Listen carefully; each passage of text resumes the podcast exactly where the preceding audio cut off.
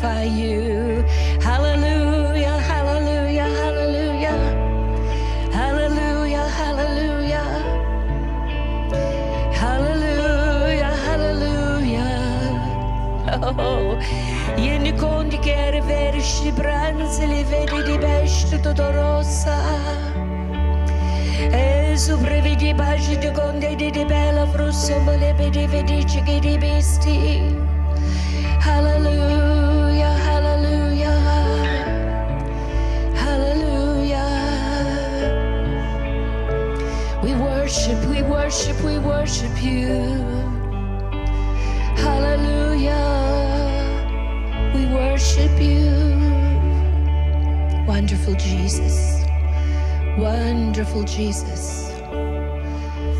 Bless the Lord.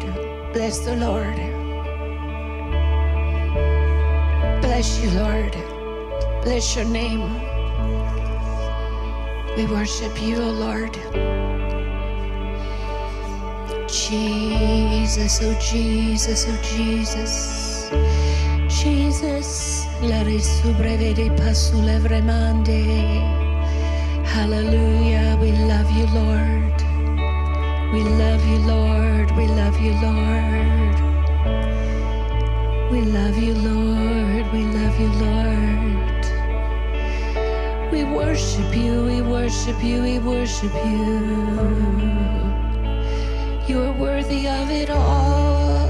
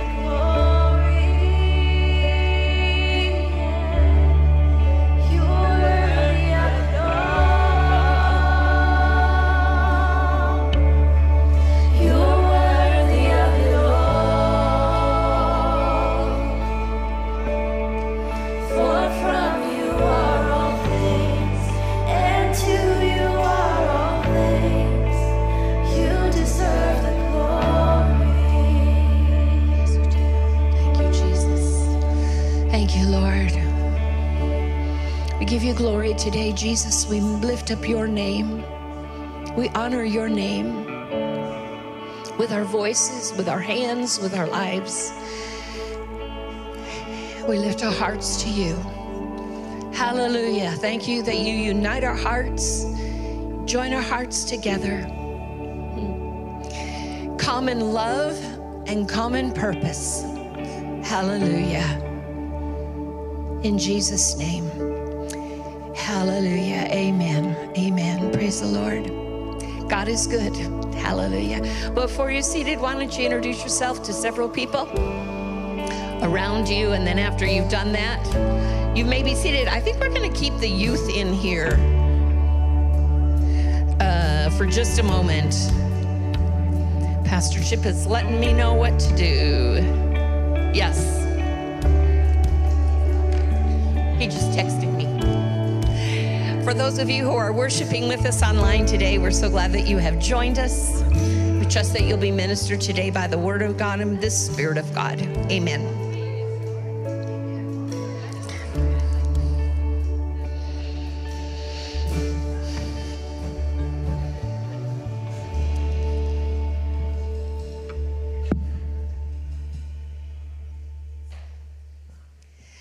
Praise the Lord. Amen. So glad to be in church today. We're glad that you're here. We're worshiping together. And if this is your first time worshiping with us, if you wouldn't mind just uh, filling out the connect card on the seat in front of you and putting that in the offering. Any way we can be a blessing or pray with you, we, you can let us know through that card. Also, uh, we wanted to let you know um, we haven't said anything about this in a while. But the sound is different in different places in our room, okay? So it is louder up front, it is quieter in the back, and the middle. I don't know what is the middle of it. I don't really know. Anyway, but if you don't like the sound in your seat, basically most people, the vast majority of people in here have their seat. Eshkaveras have that row right there. Yes. So we, we kind of know some, some people like to switch their seats. Uh, but most are in the same general area. We are creatures of habit. I've sat on that second chair there for decades. Anyway, um, if you don't like the sound where you're sitting, if it's too quiet or if it's too loud, I want to encourage you to venture out next Sunday or even this Sunday and try a different place because you will find a place in this building that suits your liking to the how loud or quiet you want the service to be. Praise the Lord. Can everybody say amen? Amen.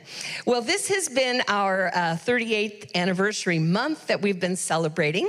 And so uh, today we have something a little different for you. We have a video that we're going to show you. This is a surprise to Pastor Mike. He did not want me to tell him what it was, he wanted it to be a surprise. And, um, what we did is we had a few, uh, not all, but a few of our former employees people who have worked through us, with us, for us through the years, made a video. Um, the, the, the, people that we contacted, and again, these this isn't everybody, but these are kind of people that we keep in touch with, and um, they uh, who have uh, either uh, they are pastoring a church now. They left our church and they went on to uh, either go pastor a church or maybe they went to Bible school and then they went to pastor a church, but they're from our church.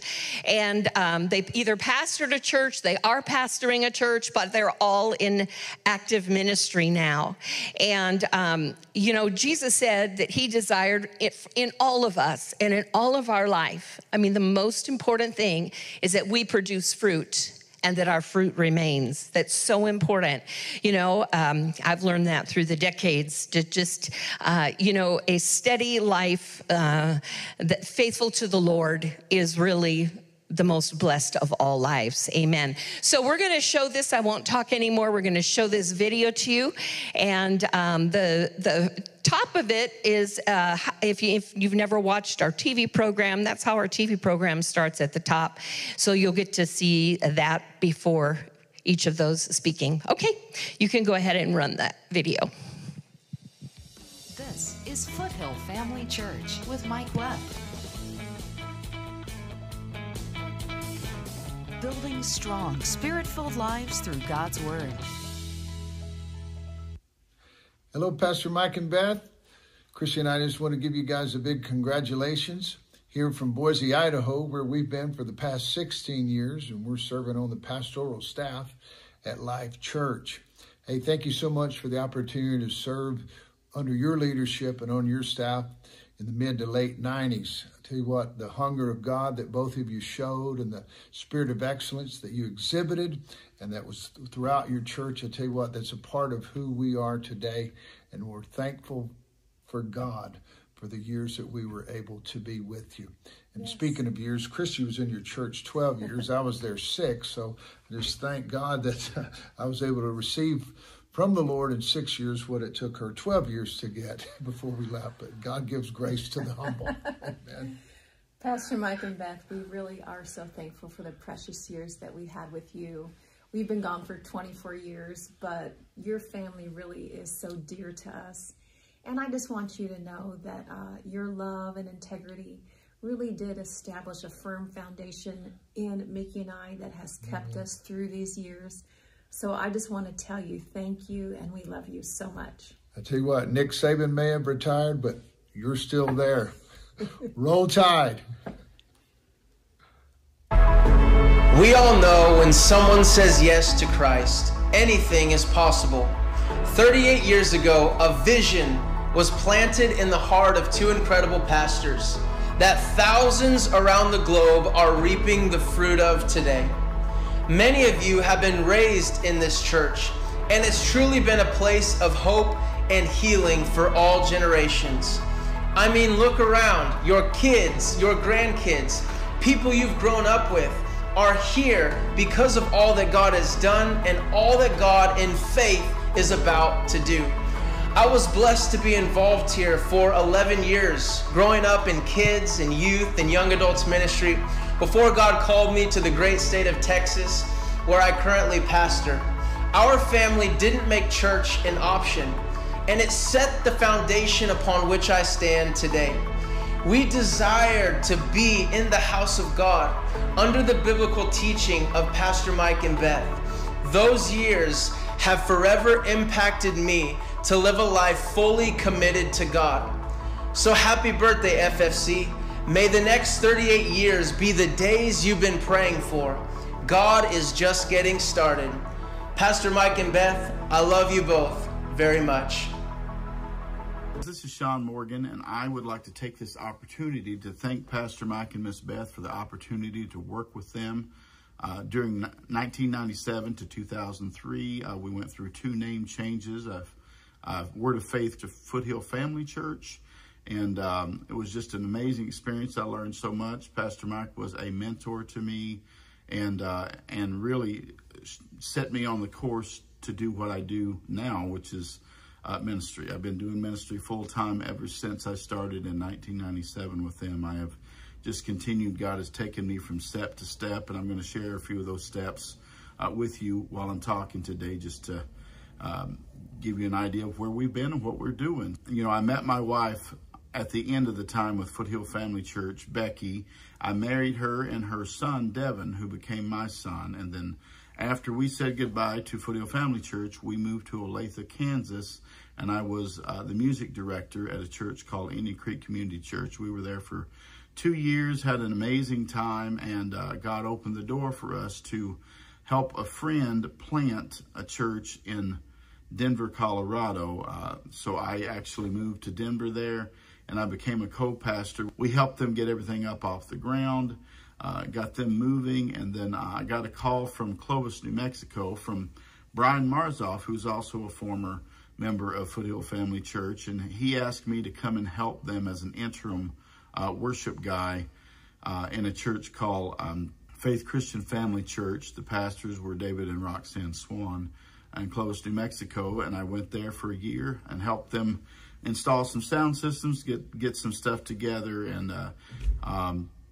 and then we we had an offer to move back to Denver uh, to work at another church called Praise Church. So I was in Clovis, New Mexico for a year, and then we moved two years back to um, Praise Church, and I was the worship pastor there.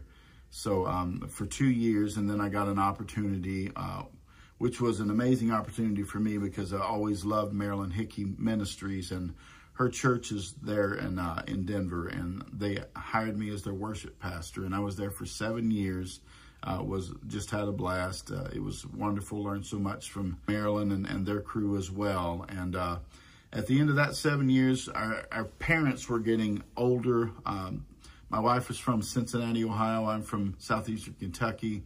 So we decided to plant a church in the Cincinnati area so we could be back closer to our family. And uh, we moved back. We, we planted a church, and um, for seven years, worked with that. During that time, we were able to be with our parents. Our parents passed. Uh, and they moved on, and we felt that God was calling us to uh, Florida. I know that sounds funny, but uh, we are now in Bradenton, Florida. We turned our church over to someone else, and they're now running that in Cincinnati. And um, we had a great time there. The relationships that were built there, we, we will always have and will always stay in contact. We are now working uh, at Kirkwood Church. It's in Bradenton, Florida, and I'm the uh, associate pastor, and I oversee contemporary worship, technical, and media. I mean, everything changed right with 2019 and COVID. Um, so I've basically been doing the same thing all these years, thanks to Pastor Mike and Miss Beth giving me the chance to to step out and, and, and do what God had called me to do. And I'm still doing it today. And who knows what God has in store for us here in the near future. I believe Jesus is about to come back personally. Uh, so I'm trying to stay busy and getting people saved and moving in the right direction. So uh, I just wanted to tell you one more thing about the time that we were in Olathe, Kansas. We had my daughter, Abigail Morgan, who is almost 20 years old now. And then while we were at the end of our time with Praise Church, uh, we had twin boys, uh, Sam and Zach Morgan, and they are now 14 and freshmen in high school. So we have um, four kids and a five pound little fur ball named Ruthie. Hopefully this helps out. Love you guys. If there's anything I could ever do for you, please let me know. Love you guys very much. Hey, Mike and Beth, happy anniversary. We are so excited that you are celebrating 38 years at Foothill Family Church. I remember when, what, 1990, I started working for you guys and as your secretary, and I learned so much from you guys. That's a lot of what we're doing now is, is because of what we learned from you guys. Well, we really love you guys. It was a pleasure and an honor to be part of Foothill Family Church in those early years mm-hmm. uh, as youth pastors. Uh, the stories of playing basketball in Mike's pool, in Pastor Mike's pool. Um, I think I won. I don't know. It's been so long. I'm Yeah, sure probably. I dominated Yeah, him I'm or sure, something. yeah. Not right. Uh, but we had just great times uh, doing the youth, serving you guys as you followed God's plan for your life. Pastor Beth, we love you so much. Yes, we do. Everything we're doing today, we got from you. Yeah. And I, it is an honor not only to have worked with you in ministry and what God's called you to do, but also just to have you as my pastor now. Yes. And uh, we love you guys so much. Happy anniversary. Happy anniversary. Love you. Congratulations to Pastors Mike and Beth Webb and Foothill Family Church on 38 years of faithful ministry. We had the honor and the privilege to be a part of this church from 1988 to 1999. The word preached under your ministry has equipped and enabled us to be in the ministry ourselves. Our church has recently celebrated our 20th anniversary. And I could not see us accomplishing this without what has been invested into us through the ministry of Foothill Family Church. Thank you for the word preached. Thank you for the impartation. And we celebrate with you and look forward to many more years of effective ministry. Thank you for being true to your call. Thank God you. bless. Thank you. We love you. Bye bye. Hey, Foothill Family Church, it's Pastor Dan and Pastor Michelle from the Bridge Church in Salt Lake City, and we're just checking in to say happy 38th year in pastoral ministry. Holy cow, at Foothill Family Church. Uh, congratulations, such a job well done. Uh, plus the years with Brother Hagin in ministry, Pastor and Beth, you guys are kingpins Yeah. in, in ministry. And uh, we thank you for what you've sown into us, the mentorship. Uh, your preaching, Pastor, preaches real well in Salt Lake City. Yes, it does. As well. So, from both of us to both of you guys, uh, congratulations. Thank you again for your sowing, your time, your mentorship, your leadership. Uh, putting up with us for uh, almost 10 years working there at FFC back in the day. So you have to get in the Wayback Machine for us. But we appreciate everything about you guys. Congratulations. And God bless you and God bless your families. happy anniversary. We can't say enough how thankful we are to be proud of such a rich history. We teach what you taught us. We walk out and live what you walked out and lived as an example in front of us, Pastor Mike and Beth. We love you so much. Happy anniversary. Happy anniversary. Foothill Family Church. God bless you guys.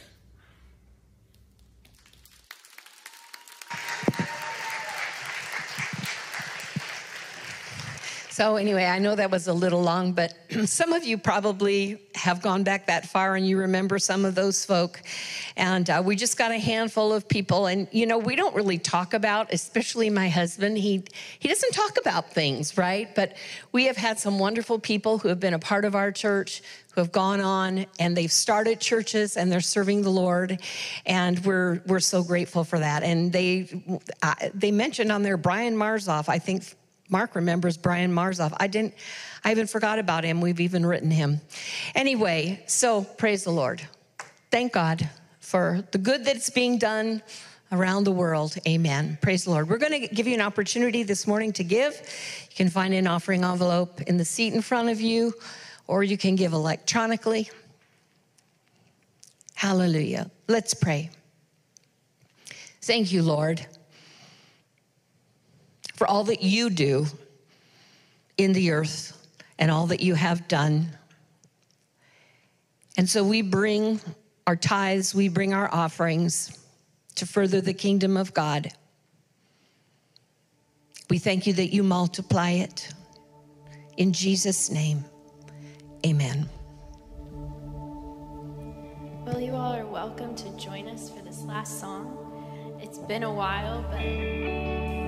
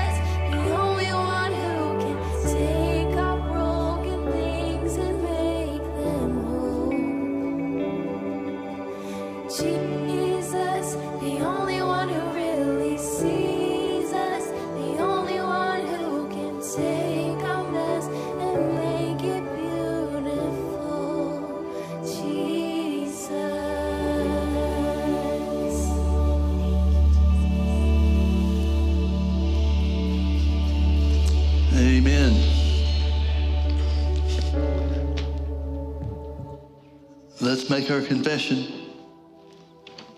This is our year of Jubilee. We expect manifestations of the Holy Ghost and power. We believe for financial miracles and miracles of healing in Jesus' name. Amen. Father, we worship you. We magnify your holy name.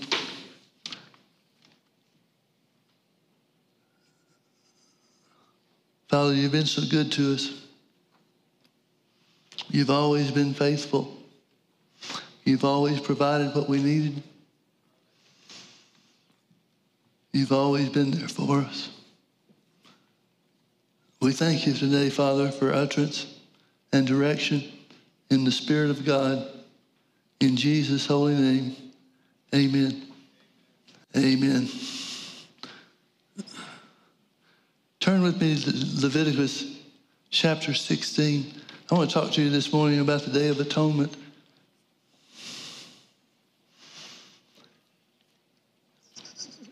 This chapter will give many of the details of how the Jewish ritual was carried out.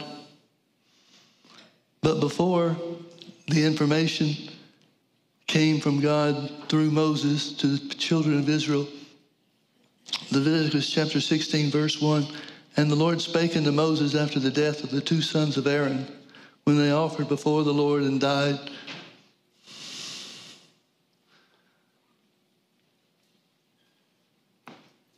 God is very specific concerning his commandments. And somehow we don't have any information about it, but somehow or another, the two sons of Aaron went in to the Holy of Holies without proper preparation. And as a result, they died.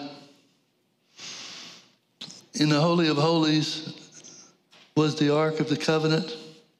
And the Ark of the Covenant was created in such a way as there was a lid that uh, was part of the Ark of the Covenant. And there were golden angels that were facing one another on top of the ark. And between the wings of the angels that touched, there was a seat that was in the, the lid, the upper part of the lid. And that seat was either a judgment seat or it was a mercy seat. We know the importance of the blood of Jesus.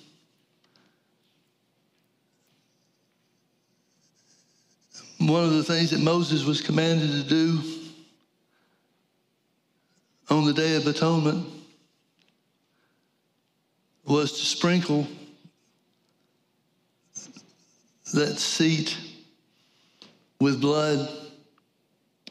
And if he did that or doing that correctly, properly, made that judgment seat a mercy seat instead. I was thinking about this, and I think it's true with most, if not all of us. Our point of view about, about God is going to come down to one of two things. We either see God as an austere judge that's waiting for the opportunity to get his children because of the transgressions and, and iniquities. So the two ways that people perceive God is either as an austere judge, where he's keeping his eye out on them for wrongdoing, or we're going to see God as a God of mercy. The judgment seat and the power of the judgment seat identifies God's ability to bring harm and evil upon his children. But more importantly, the blood of Jesus makes that judgment seat a seat of mercy where we are watched over and taken care of by our merciful and just Heavenly Father. So I'm going to read down through some of these verses in Leviticus 16, verse 2. And the Lord said unto Moses, Speak unto Aaron thy brother, that he come not at all times unto the holy place within the veil before the mercy seat, which is upon the ark, that he die not. For I will appear in the cloud upon the mercy seat. Thus shall Aaron come into the holy place with a young bullock for a sin offering and with a ram for a burnt offering. He shall put on the holy linen coat, and he shall have the linen breeches upon his flesh, and shall be girded with a linen girdle. And with the linen mitre shall he be attired. These are holy garments. Therefore shall he wash his flesh in water, and so put them on. And he shall take of the congregation of the children of Israel two kids of the goats for a sin offering, and one ram for a burnt offering. And Aaron shall offer his bullock of the sin offering, which is for himself, and make an atonement for himself and for his house. And he shall take the two goats and present them before the Lord at the door of the tabernacle of the congregation. And Aaron shall cast lots upon the two goats, one for the Lord, one lot for the Lord, and the other lot for the scapegoat. And Aaron shall bring the goat upon which the Lord's lot fell, and offer him for a sin offering. But the goat on which the lot fell to be the scapegoat shall be presented alive before the Lord to make an atonement with him and to let him go for a scapegoat into the wilderness. And Aaron shall bring the bullock of the sin offering, which is for himself, and shall make an atonement for himself and for his house, and shall kill the bullock of the sin offering, which is for himself. And he shall take a censer full of burning coals of fire from off the altar before the Lord, and his hands full of sweet incense beaten small, and bring it within the veil. And he shall put the incense upon the fire before the Lord, that the cloud of the incense may cover the mercy seat that is upon the testimony, that he die not. And he shall take the blood of the bullock and sprinkle it with his fingers upon the mercy seat eastward. And before the mercy seat shall he sprinkle of the blood with his fingers seven times. Then shall he kill the goat of the sin offering that is for the people, and bring his blood within the veil, and do with that blood as he did with the blood of the bullock, and sprinkle it upon the mercy seat and before the mercy seat. And he shall make an atonement for the holy place because of the uncleanness of the children of Israel and because of their transgressions in all their sins. And so shall he do for the tabernacle of the congregation that remaineth among them in the midst of their uncleanness. And there shall be no man in the tabernacle, tabernacle of the congregation when he goeth in to make an atonement in the holy place until he come out and has made an atonement for himself and for his household and for all the congregation of Israel. And he shall go out unto the altar that is before the Lord and make an atonement for it, and shall take the blood of the goat, of the bullock, and the blood of the goat, and put it upon the horns of the altar round about. And he shall sprinkle of the blood upon it with his finger seven times, and cleanse it, and hallow it from the uncleanness of the children of Israel. And when he has made an end of reconciling the holy place, and the tabernacle of the congregation, and the altar, he shall bring the live goat. And Aaron shall lay both his hands upon the head of the live goat, and confess over him all the iniquities of the children of Israel, and all their transgressions and all their sins, putting them upon the head of the goat, and shall send him away by the hand of a fit man into the wilderness. And the goat shall be upon him, shall bear upon him all their iniquities unto a land not inhabited, and he shall be let go, and he shall let go the goat in the wilderness.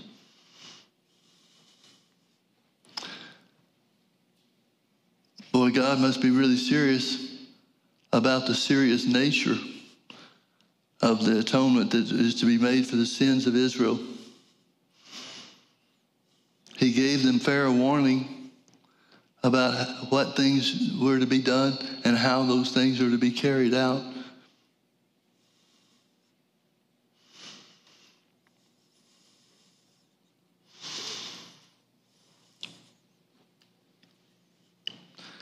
But the scapegoat and the story about the scapegoat is really to, to manifest to us or show us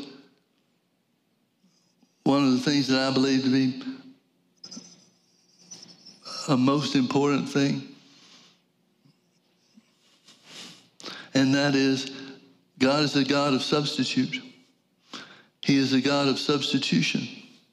God's plan from the beginning, before man ever sinned and fell in the Garden of Eden, God's plan was to fellowship and live among his people. But man, having been made unrighteous by the sins and transgressions of Adam and Eve in the Garden of Eden, there had to be a way for God to restore man's righteousness.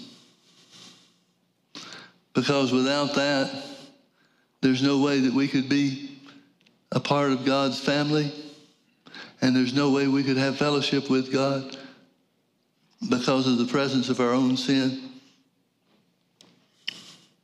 So God knew that He was going to have to make a, a way for our unrighteousness to be removed and our righteousness to be restored. But God's plan for that started off with the blood of bulls and goats being made as a sacrificial offering for his children. But then this became something that Jesus would have to fulfill through his sacrifice. The scapegoat was taken by the high priest. Hands were laid upon his head. And the pronouncement of all evil was confessed over the scapegoat. This scapegoat was appointed to bear the sins of the people. It was a once a year operation. But this scapegoat was pronounced evil by the sins that were transmitted to him through the laying on of the high priest's hands. And then this scapegoat was taken in the wilderness and turned loose for the judgment of God to fall upon him. Sometimes the scapegoat was eaten by wild animals. Sometimes the scapegoat just died out of hunger, malnourishment. But whatever happened to the scapegoat was the result of God's judgment that came on the animal so that God's judgment would not have to come upon man. The scapegoat and the process of the scapegoat was fulfilled by Jesus on the cross, or it began to be fulfilled by Jesus on the cross. because the part of the scapegoat could only be undertaken by the Son of God being made sin. When Jesus was on the cross and he asked, My God, my God, why hast thou forsaken me? God hadn't gone anywhere. God didn't leave him. But it was part of the process of Jesus being made sin. And the Bible tells us that he was taken to the lower parts of hell, which at that time, the upper part of hell was Abraham's bosom. It was a holding place until the Messiah came. But when Jesus died, gave his life as a sacrifice for you and me, he gave his life as a substitute. After Jesus died on the cross and went to this lower part of hell, the place of the unrighteous dead, the Bible tells us that the wrath of God came upon Jesus like the ocean, the waves of the ocean.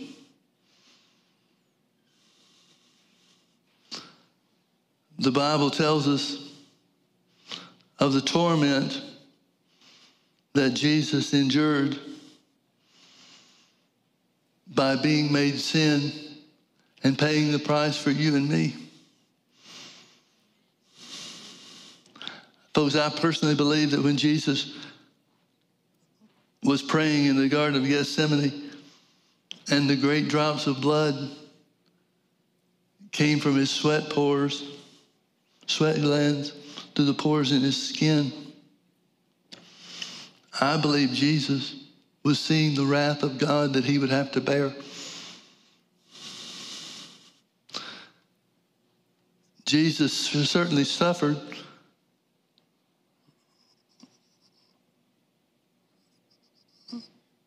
through the death of the cross. But the real suffering took place in the three days after he died, after he was crucified, until he was raised again, resurrected from the dead. Now look with me to Hebrews chapter 9.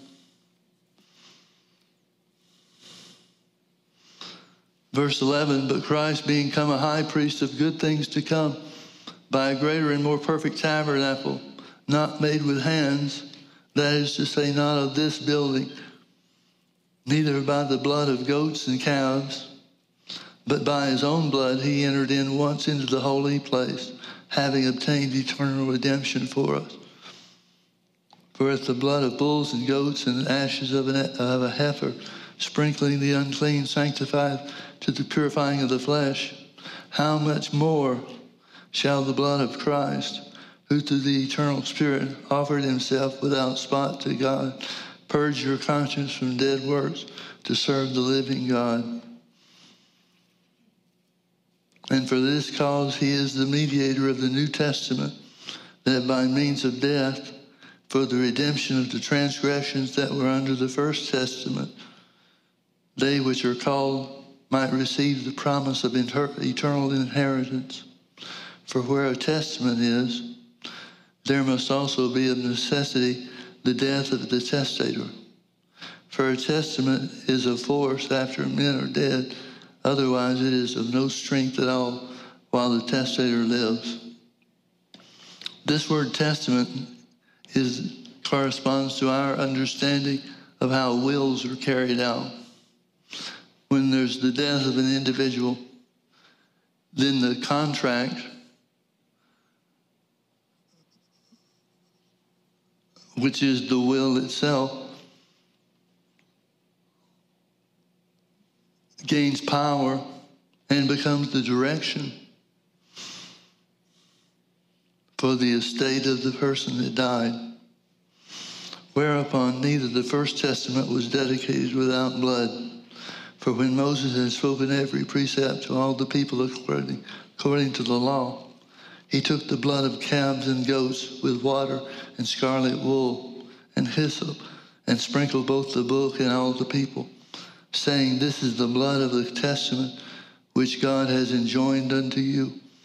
Moreover, he sprinkled with blood both the tabernacle and all the vessels of the ministry. And almost all things are by law purged with blood, and without the shedding of blood is no remission.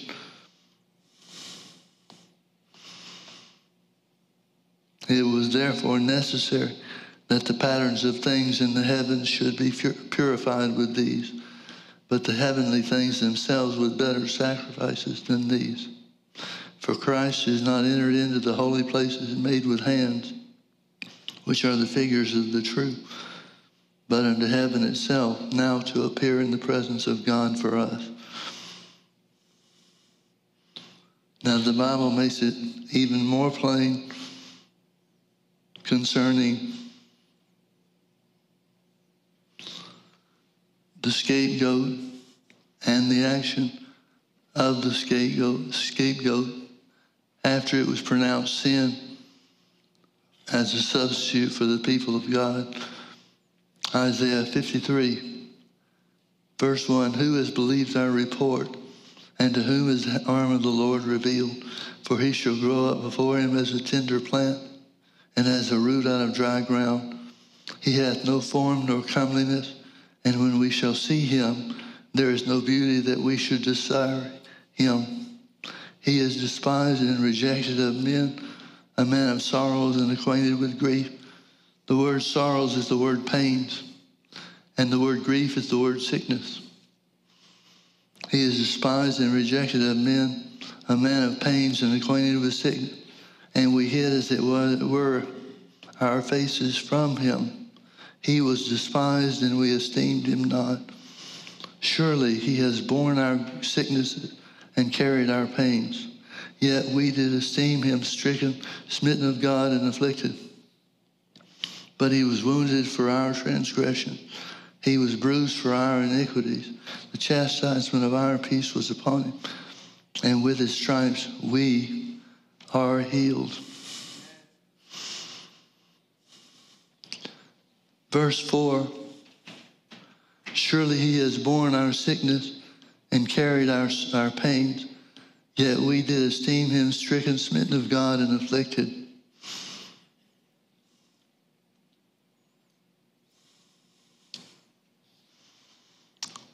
Where it says he bore our griefs,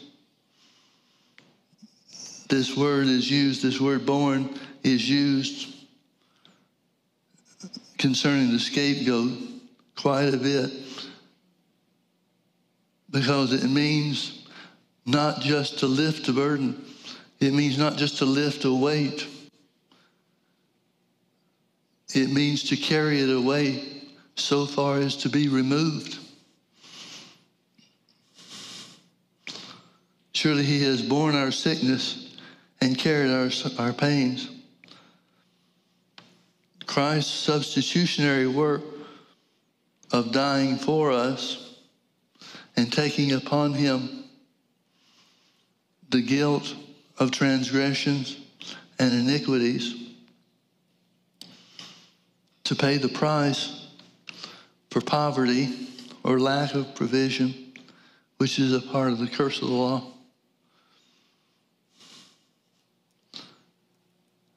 And to take upon himself sickness and disease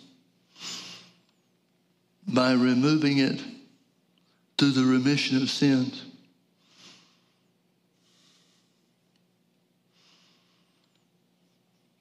He was wounded for our transgressions. He was bruised for our iniquities. The chastisement of our peace was upon him, and with his stripes we are healed.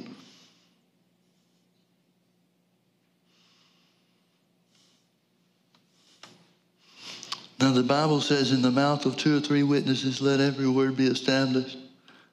So let's find another truth text in the scripture that shows that Jesus took away the works of the devil and paid the price for us to walk in freedom and health. Galatians chapter 3, verse 13 Christ has redeemed us from the curse of the law, being made a curse for us. There's the substitution.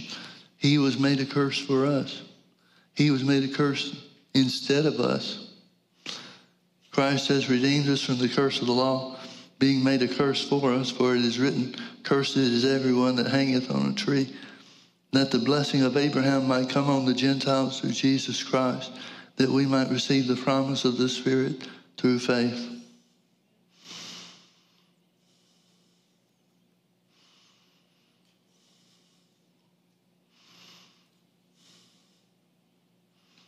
Now, if we want to know what the curse of the law is that we've been redeemed from, we've got to go back to the Old Testament in the book of Deuteronomy, chapter 28, verses 60 and 61. Moreover, will he bring upon thee all the diseases of Egypt, which thou wast afraid of, and they shall cleave unto thee. Also, every sickness and every plague which is not written in the book of this law them will the Lord bring upon thee until thou be destroyed. So every sickness, there's about 17 individual sicknesses, specific sicknesses that are identified in the Deuteronomy chapter 28. But besides the ones that are specifically identified, it says that every sickness and every plague which is not written in the book of this law those are all parts of the curse of sickness and disease that we've been redeemed from.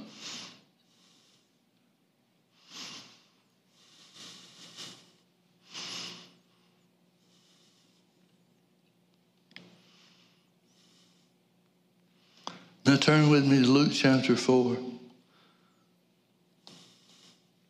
verse 16. And he came to Nazareth the first time Jesus has been there since he's been anointed of the Holy Ghost. When he was baptized by John in the Jordan River. And he came to Nazareth where he'd been brought up.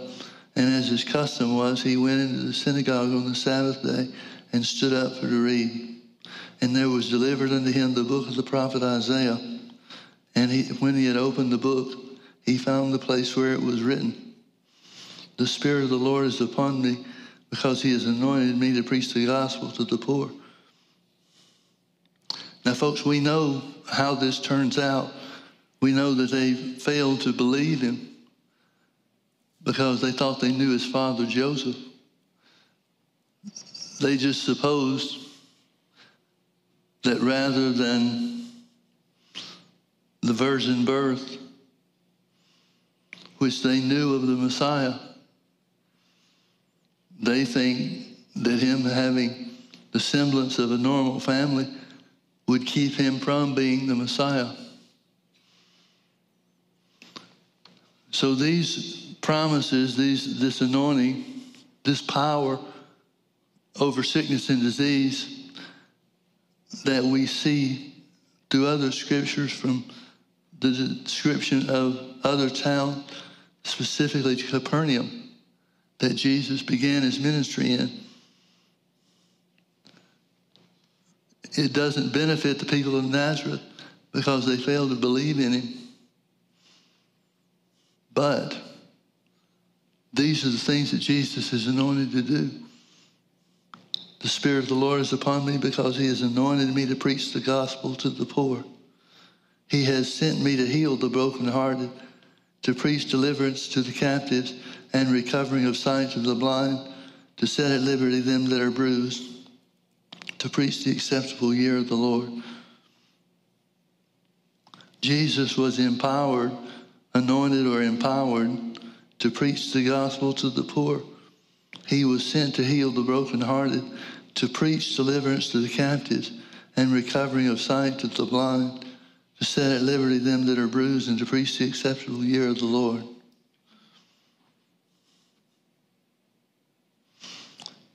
Notice that he's anointed to preach deliverance to the captives. He's anointed to preach recovering of sight to the blind. The reason it tells us that he's anointed to preach or teach these things tells us that the anointing is on the word that was preached.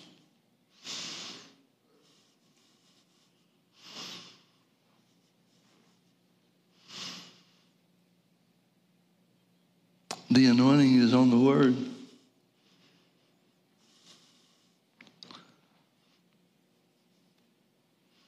Now, Isaiah chapter 10, verse 27 says that in that day, Christ would lift the burden from our shoulders and take the yoke off our necks, and the yoke shall be destroyed because of the anointing.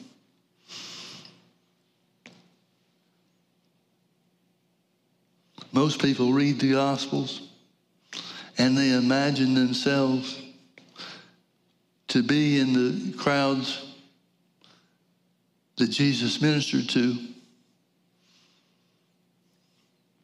But they expected Jesus to display the power of God because he was the Son of God, or to display the power of God because he claimed to be the Son of God. So they thought that Jesus was the anointed one. But remember, Jesus said over and over again, The works that I speak unto you, they're not of me. He said that about the words that he spoke. The words that I speak unto you, they're not of me, they're of the one that sent me, which of course he's talking about from God.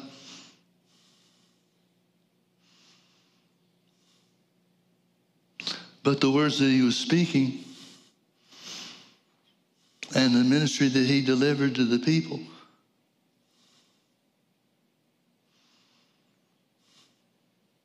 was a ministry that in great measure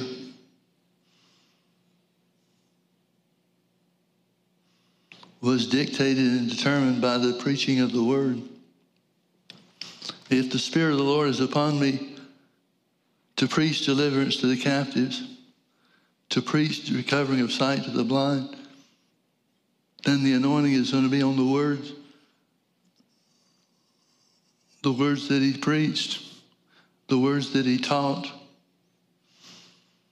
Those are the words that are going to bring life and healing and deliverance and freedom.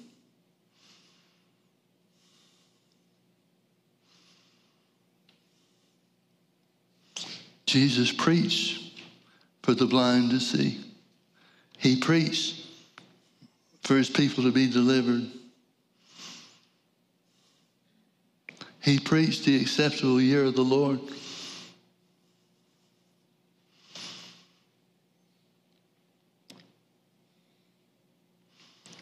So, since the yoke is destroyed because of the anointing, and the anointing is on the word itself,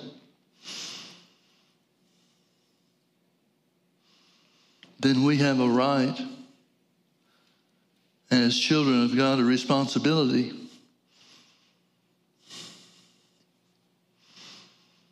to take hold of the anointed words that will bring, bring freedom from sickness and disease into our flesh.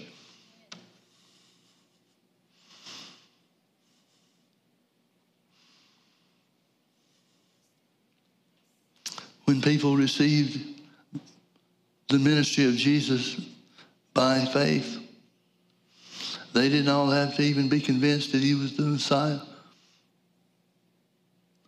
But they believed the words that he spoke. And as a result, the anointing was manifest in such degree, to such a measure, that in many cases, the people that were ministered to felt power go out of him and into them to set them free. It's the word that's anointed. It's the word that breaks the yoke because of the anointing power that's on it.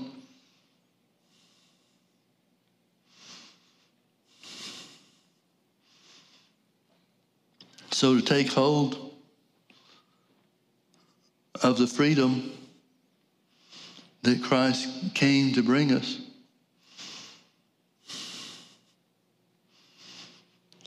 The prayer of faith would certainly claim the power of God. We need to believe we receive the anointing that breaks the yoke. That's what Jesus said the anointed word would do.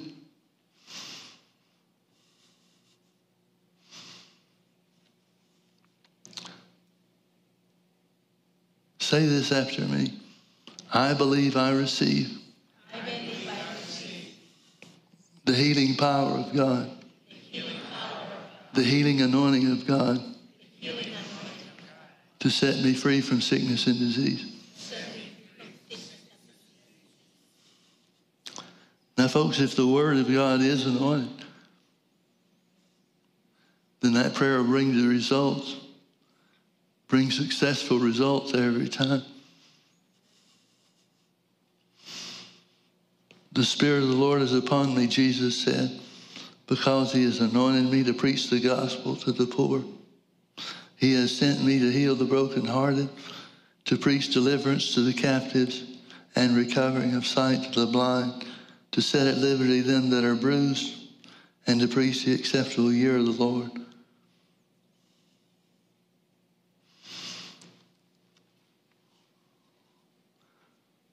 I believe I receive the anointing that breaks the yoke. I believe I receive the anointing that removes blindness. I believe I receive the power of God over sickness and disease.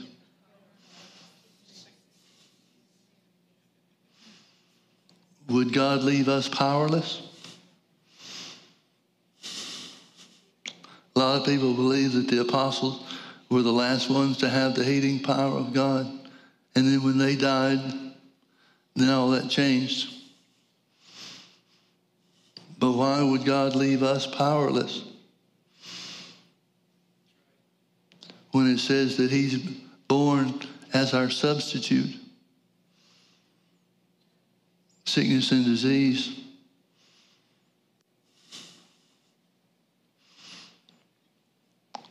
Christ has redeemed us from the curse of the law. But would God not bring power to bear on that truth that the blessing of Abraham would come upon us? Paul considered that an important thing to write about. Christ has redeemed us from the curse of the law, being made a curse for us. For it is written, curses everyone that hangeth on a tree. And then he told us why God did that. That the blessing of Abraham would come upon the Gentiles. Well, aren't we going to need power to enforce the blessing of Abraham coming on us? Where's that power going to come from? Jesus said it comes from the anointing on the word.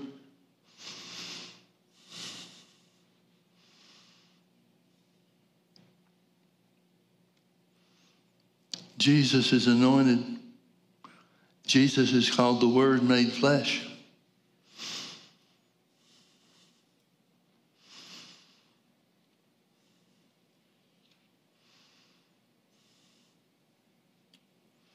I believe I receive the anointing that breaks the yoke. I believe I receive the anointing that breaks the yoke of sickness. I believe I receive the anointing that breaks the yoke of sickness.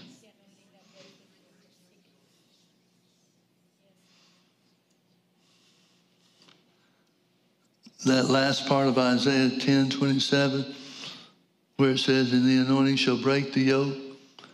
Other translations talk about or speak to that with the word destroy. And the anointing destroys the yoke.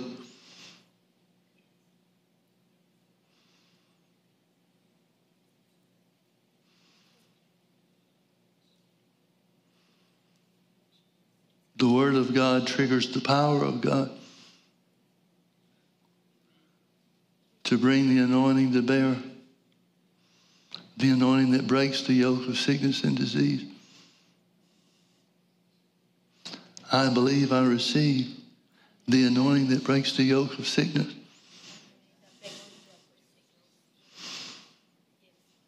I believe I receive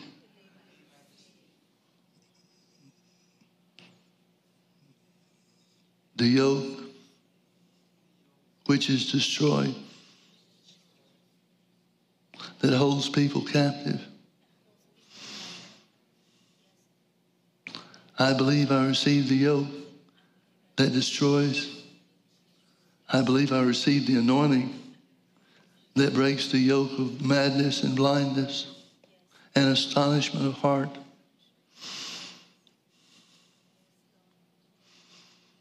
Folks, if God is true to his word, then that brings the power of God to bear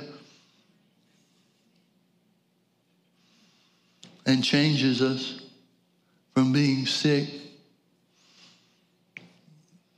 to freedom and healing. The yoke shall be destroyed because of the anointing.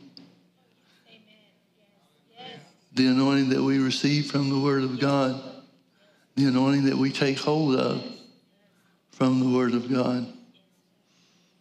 We can expect that yoke to be destroyed, completely obliterated, wiped out.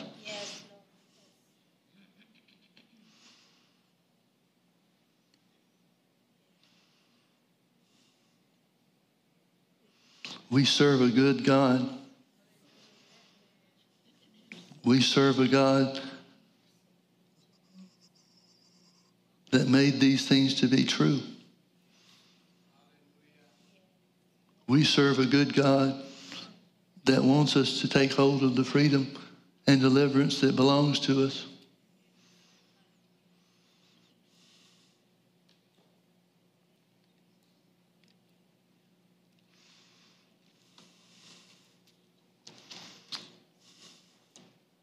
I believe I receive the anointing that breaks the yoke of sickness. I believe I receive the anointing that breaks the yoke of blindness. And the anointing on the Word of God that we hold fast to brings recovering to the blind. Puts us in the recovery room. and it restores our eyesight.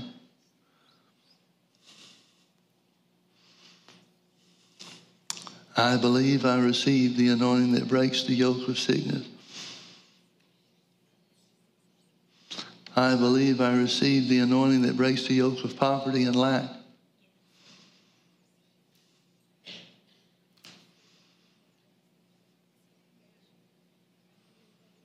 I believe I receive the anointing that breaks the yoke of unrighteousness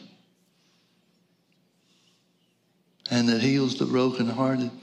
We think of brokenhearted to be emotions, but that's not what the word means. The word means a breach in spirit. Sickness and disease is a breach in spirit.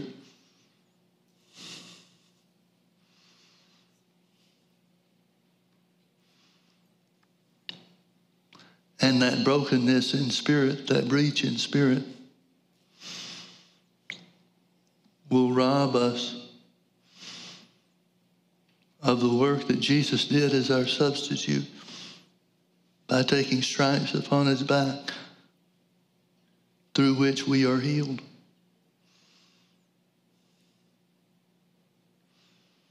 I believe I receive the anointing that breaks the yoke.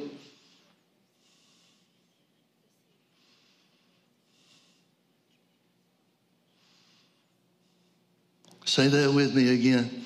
I believe I receive the anointing that breaks the yoke of sickness.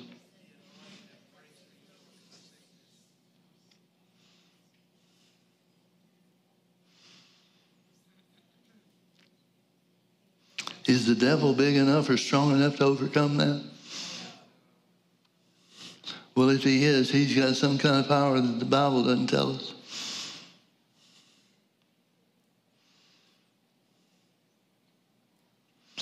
The anointing that breaks the yoke is the power of God.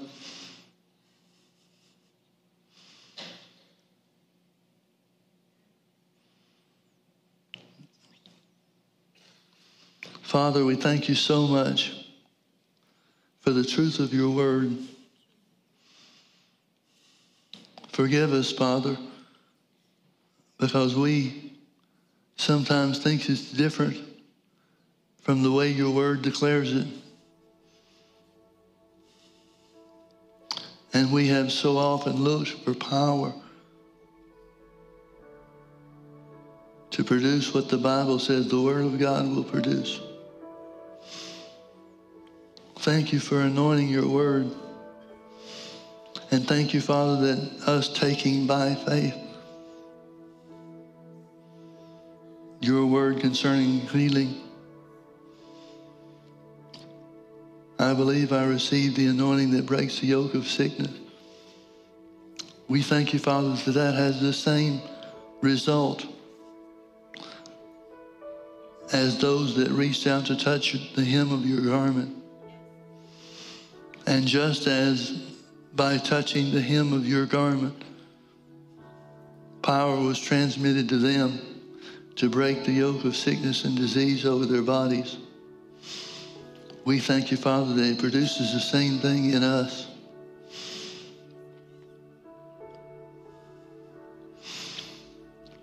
That the unseen power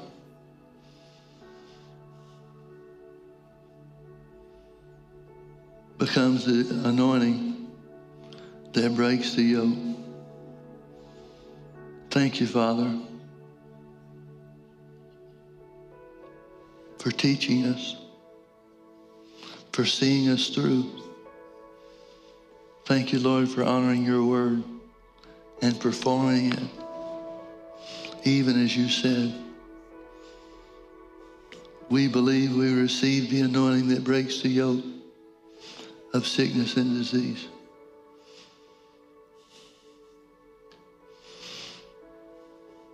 Well, say it with me one last time. We believe we receive the anointing that breaks the yoke of sickness. Amen. I'm sorry, what? Okay.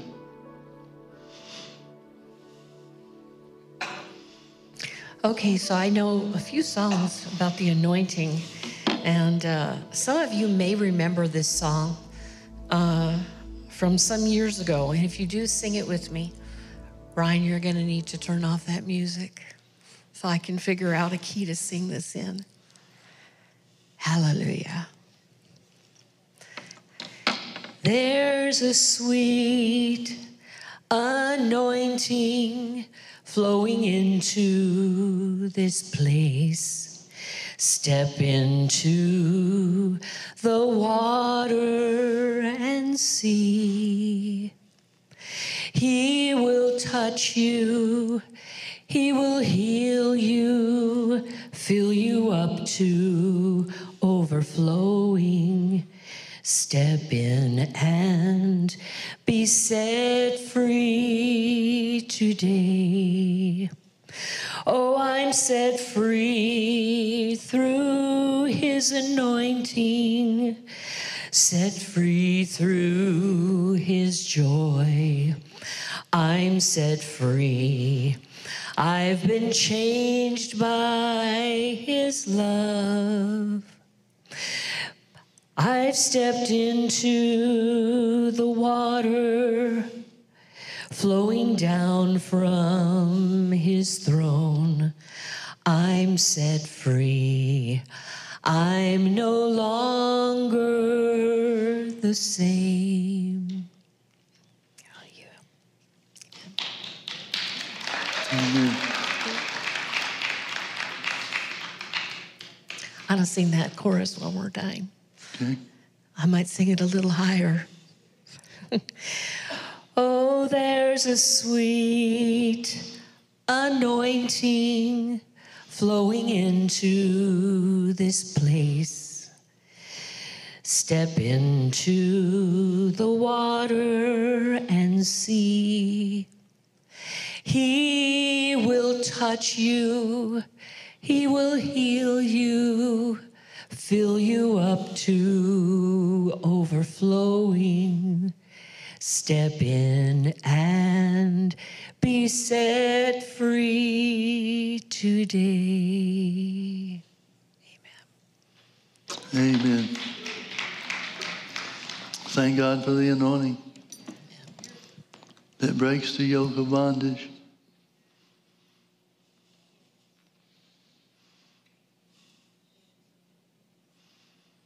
Amen.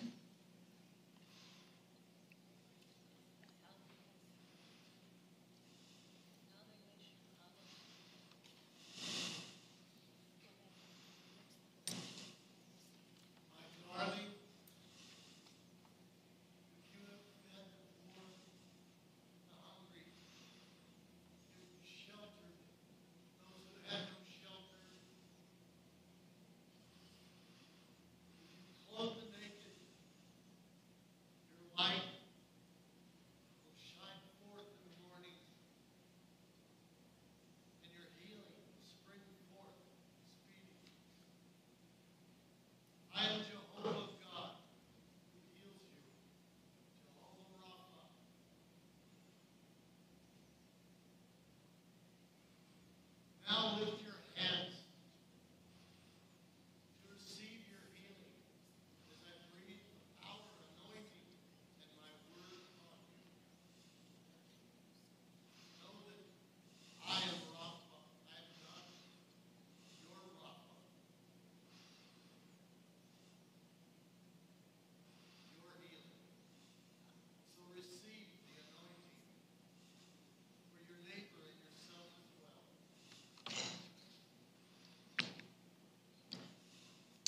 We believe we receive the anointing that breaks the yoke. Hallelujah.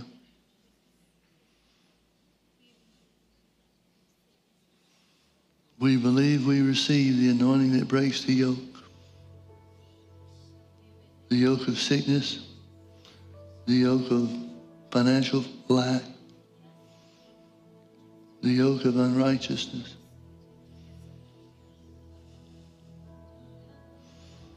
Thank you, Lord.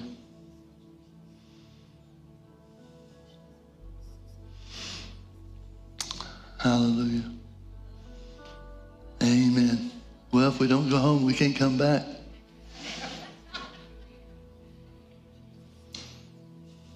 God bless you, folks.